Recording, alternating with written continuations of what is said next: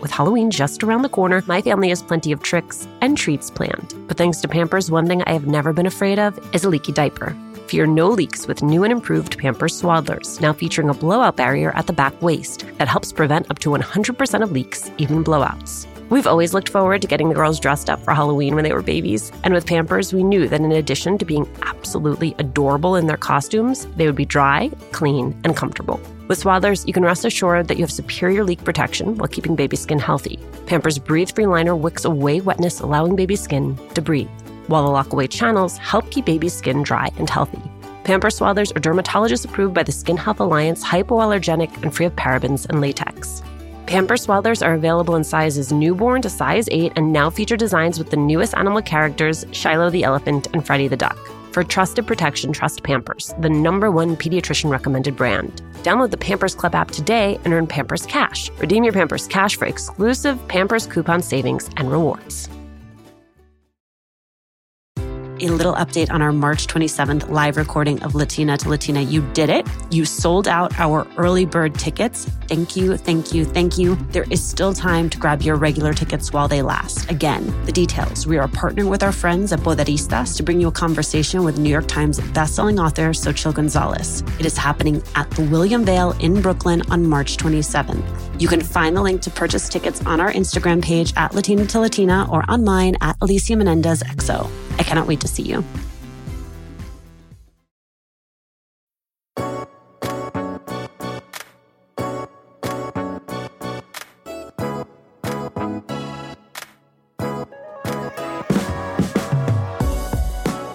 Jean Guerrero knows that the truth isn't always neat and simple. Her quest to understand her own father led her to journalism and to her first book, Crux, a cross border memoir. Then she turned her attention to the forces that paint our communities as criminal, as violent, with her second book, Hate Monger Stephen Miller, Donald Trump, and the White Nationalist Agenda. Now, Jean, as an opinion columnist for the Los Angeles Times, is sharing more of herself, her way of seeing the world, and the truth, however complicated it may be.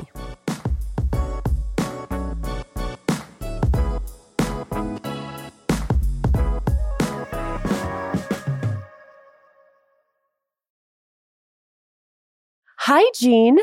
Hi, how are you? I am so excited to talk to you. And there's so many places we could start, but I actually think your most recent piece about your last name is a really good jumping off point for the conversation that I want to have. And I related so much to it. So, Jean, how do you currently say your last name?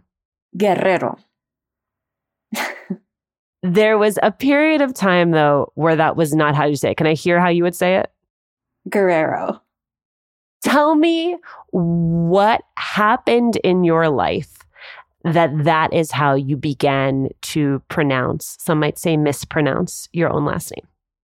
I grew up on the border in San Diego, just a few minutes north of Tijuana, which is where my dad grew up. My dad's an immigrant from Mexico, and my mom is from Puerto Rico. And Spanish was my first language. Both of my parents spoke Spanish to me at home. But this was during an era of intense anti immigrant, anti Mexican hysteria in California. California saw this wave of anti immigrant policies that preceded what we saw during the Trump era nationally. So there was a lot of like anti Mexican sentiment in the school where I started to go. My, my mom, who is a doctor. She put herself through medical school by joining the National Health Service Corps. She she thought it was really important for me and my sister to go to private school, and so she put us in this private Episcopalian school where it was against the rules to speak Spanish. Like most of the students were Mexican American and, and children of immigrants, and they wanted us to assimilate or, or you know learn English as quickly as possible. And so they said like it's just against the rules and and it was to the point where if, if we were caught speaking Spanish, we had to stay in detention and we had to write, I will not speak Spanish. I will not speak Spanish a hundred times. And I was like a, a little like goody two shoes. So I was like, um, like I, I wanted to, I wanted to please my teachers. And also I just knew like how hard my mom was working to put me and my sister in that school. At that point, she was a single mom. My dad like had some depression issues, which I wrote about in, in my first book. But my mom was, you know, she was really struggling and I wanted to do well. And so I was like, okay, I'm going to internalize this idea that speaking Spanish is bad. And I just started to associate my first language with delinquency. And, and I just became the name that my teachers gave me, which was Jean Guerrero. It's wild. It's wild because you and I are the same age, and you think of this, I think of this as a thing that happened back in the day, not in 90s California. I didn't realize how much damage that it did to me, to my relationship with myself, with my family, until many, many years later. When you talk about that damage, I mean, a lot of it is just not being able to communicate with people you love. And if you can't communicate with people you love, then there's an inevitable distance that grows up between you.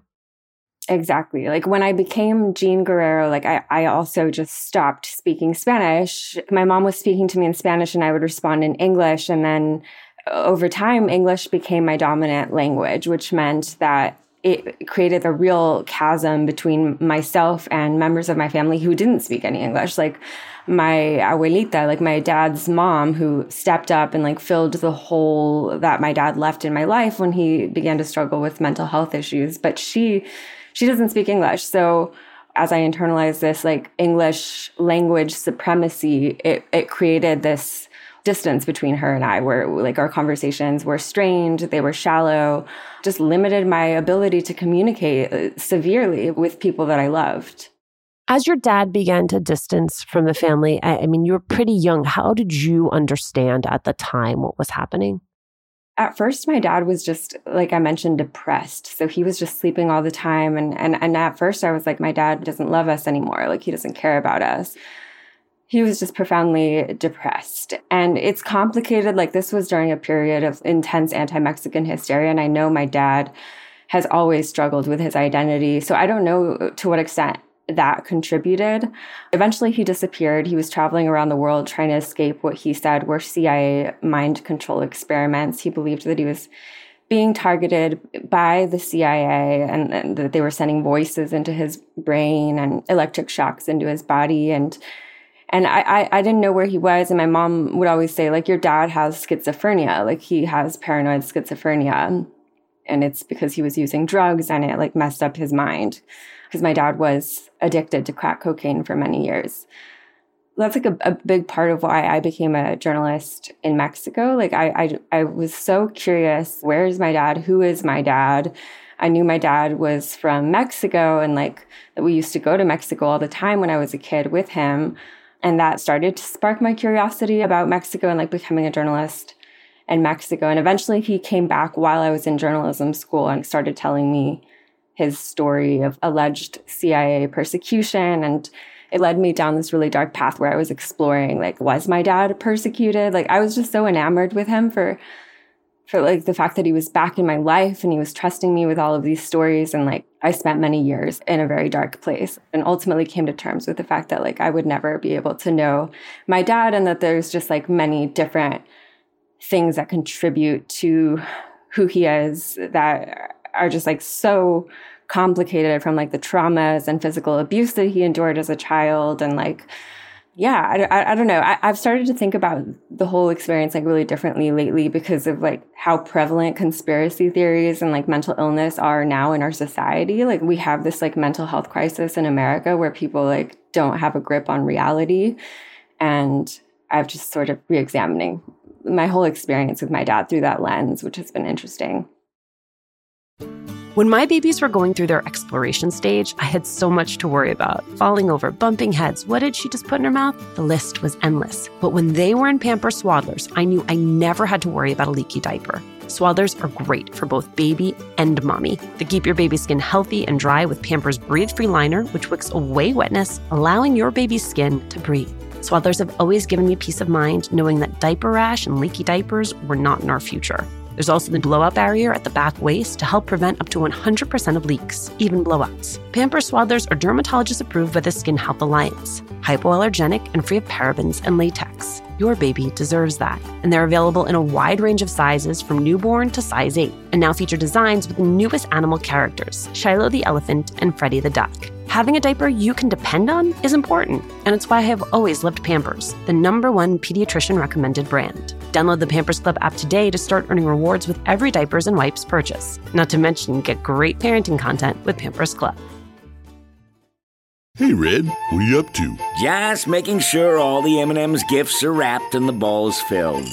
Remember that one holiday party when we had no M&Ms? Oh boy, I still have nightmares. The cookies? Yeah, you used all the M&M's candies that were meant to decorate the party treats, to decorate snowmen. You did it again, didn't you? they do look cute though. Bringing cheer, M&M's for all fun kind.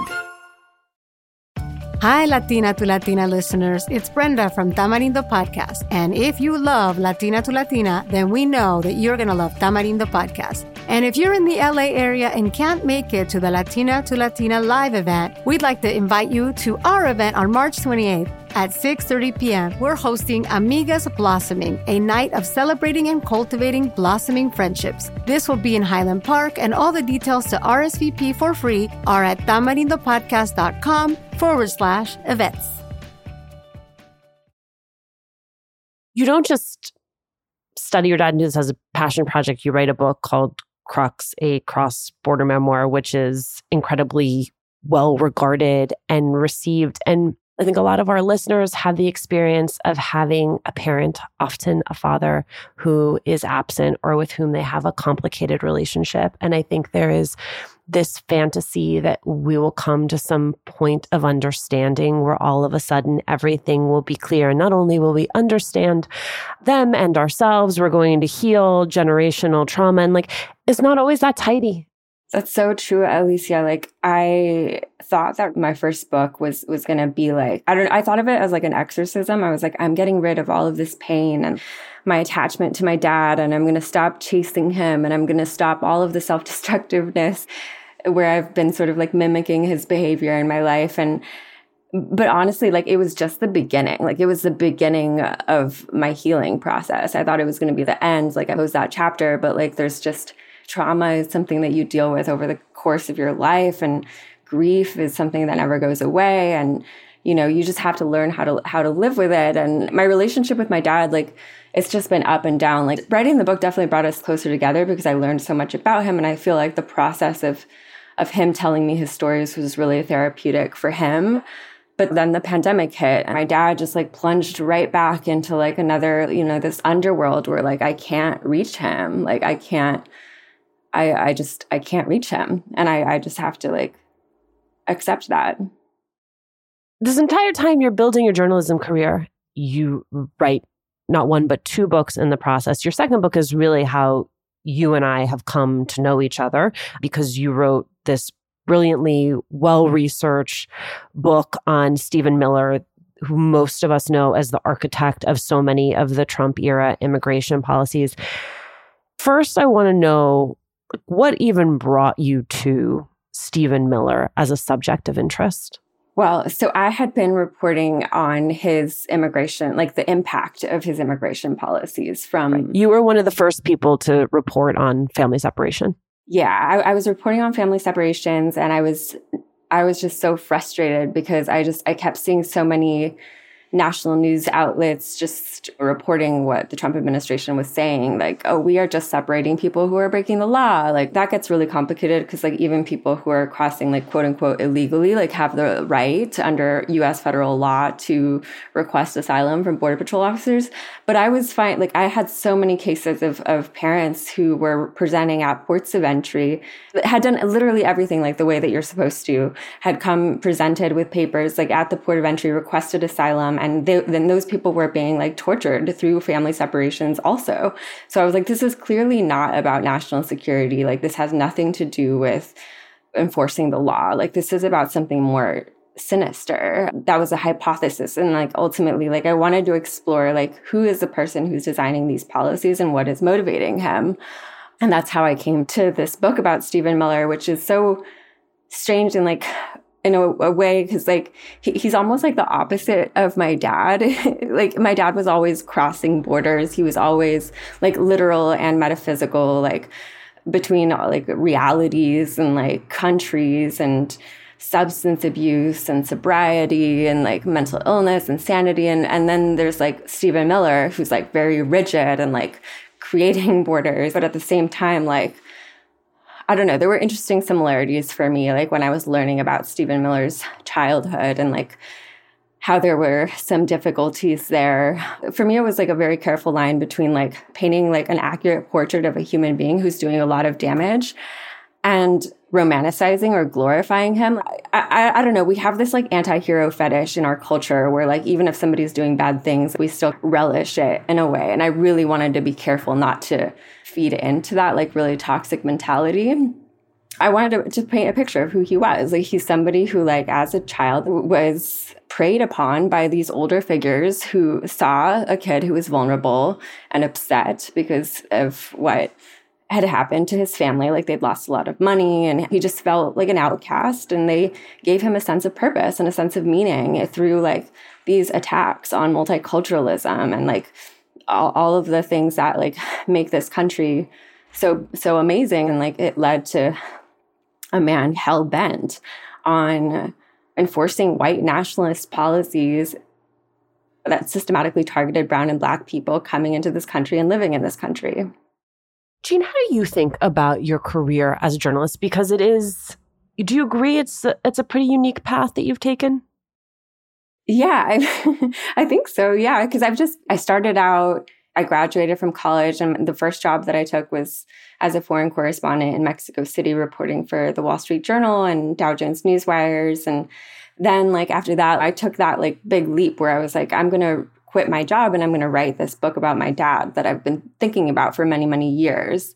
I knew that was like a really big risk to take, but I felt like if I was ever going to do it, it was going to be early on in my career. And so so I did that. And then I like got into public radio, which was like a different medium, but that was amazing because it taught me how to write for broadcast, which teaches you to write concisely and like to the point. So it really transformed my like long form writing as well and my ability to edit my own work and also to write with a voice, like my own voice.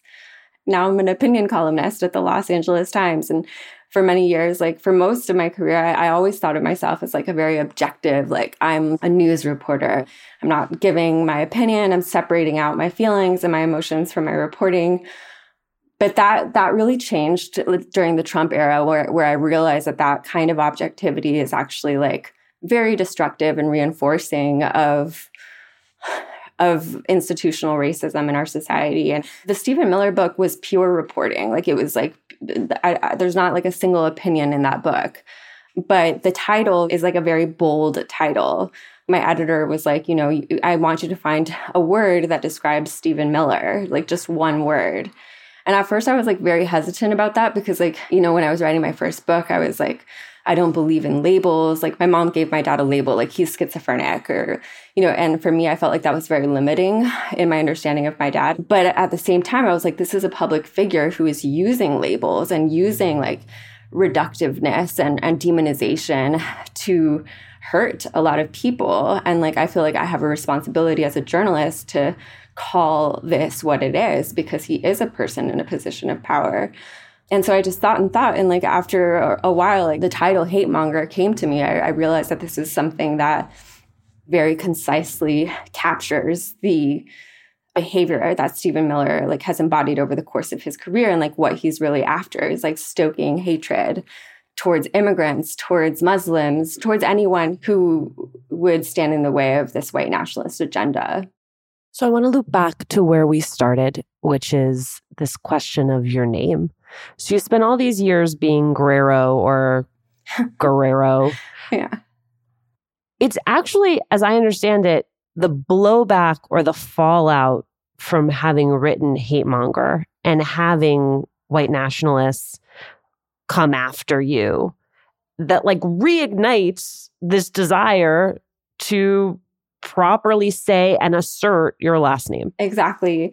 And like it happened slowly because there were like all these seeds that were planted in me over the years, seeing other Latinas doing this. Julissa uh, Natalie Arce Raya, who you had on your show, like you sound like a white girl. She she writes about reclaiming her indigenous middle name, like Prisca Dorcas Mojica Rodriguez, like in For Brown Girls with Sharp Edges and Tender Hearts, like writes about reclaiming her name. And all of these beautiful pieces of art that I was reading of people doing this, not just in the Latino community, but lately also like with all the with the rise in anti-Asian crimes. Chinese American writer Marianne Chia-Ming Liu in the at the Washington Post, like she writes about reclaiming her name, and so I was finding inspiration in all of these other people and that's what motivated me to to write the column but then like when i started getting attacks that were personal like about my family just like a flood of racism in my inbox because of my coverage on white nationalism like people telling me like over and over again like you you should go back to mexico calling me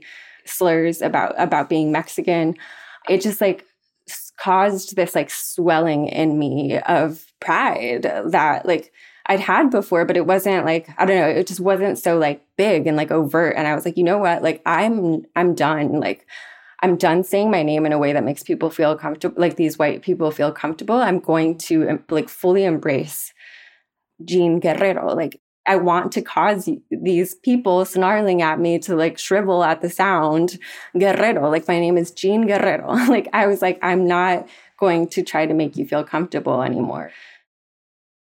The final code switch or duality of Jean Guerrero that I want to get to is this idea that you, as an investigative journalist, go into the darkest crevices of our culture. How do you pull yourself out and maintain the lightness that I experience when I am in your presence? That's really, really sweet of you to say. Like I Because it could be dark it is like is some dark stuff that you were grappling yeah. with. Yeah. Um like I see you on your longboard on the boardwalk and I'm just like, "What?"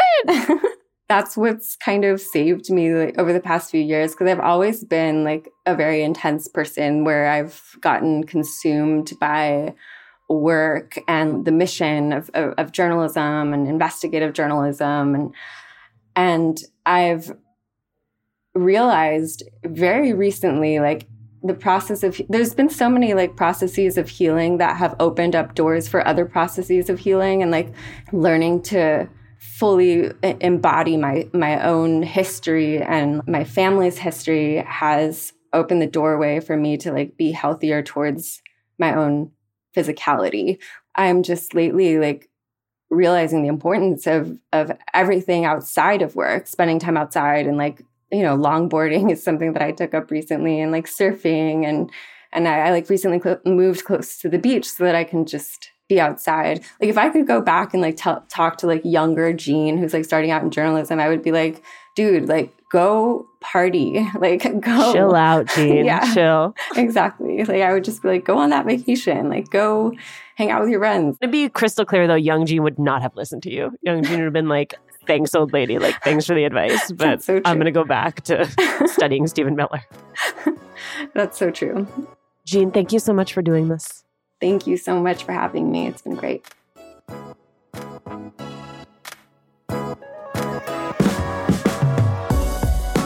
Thank you, as always, for listening. Latina to Latina is executive produced and owned by Juleyka Lantigua and me, Alicia Menendez. Paulina Velasco is our producer. Manuela Bedoya is our marketing lead. Kojin Tashiro is our associate sound designer and mixed this episode. We love hearing from you. It makes our day.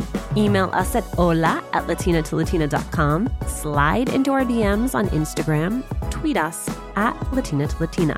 Check out our merchandise that is on our website, latinatolatina.com slash shop. And remember, please subscribe or follow us on Radio Public, Apple Podcasts, Google Podcasts, Good Pods, wherever you are listening right now.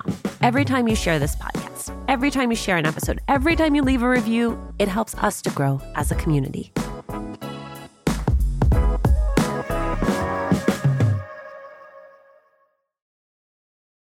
A little update on our March 27th live recording of Latina to Latina. You did it. You sold out our early bird tickets. Thank you, thank you, thank you. There is still time to grab your regular tickets while they last. Again, the details. We are partnering with our friends at Poderistas to bring you a conversation with New York Times bestselling author Xochitl Gonzalez. It is happening at the William Vale in Brooklyn on March 27th. You can find the link to purchase tickets on our Instagram page at Latina to Latina or online at Alicia Menendez XO. I cannot wait to see you.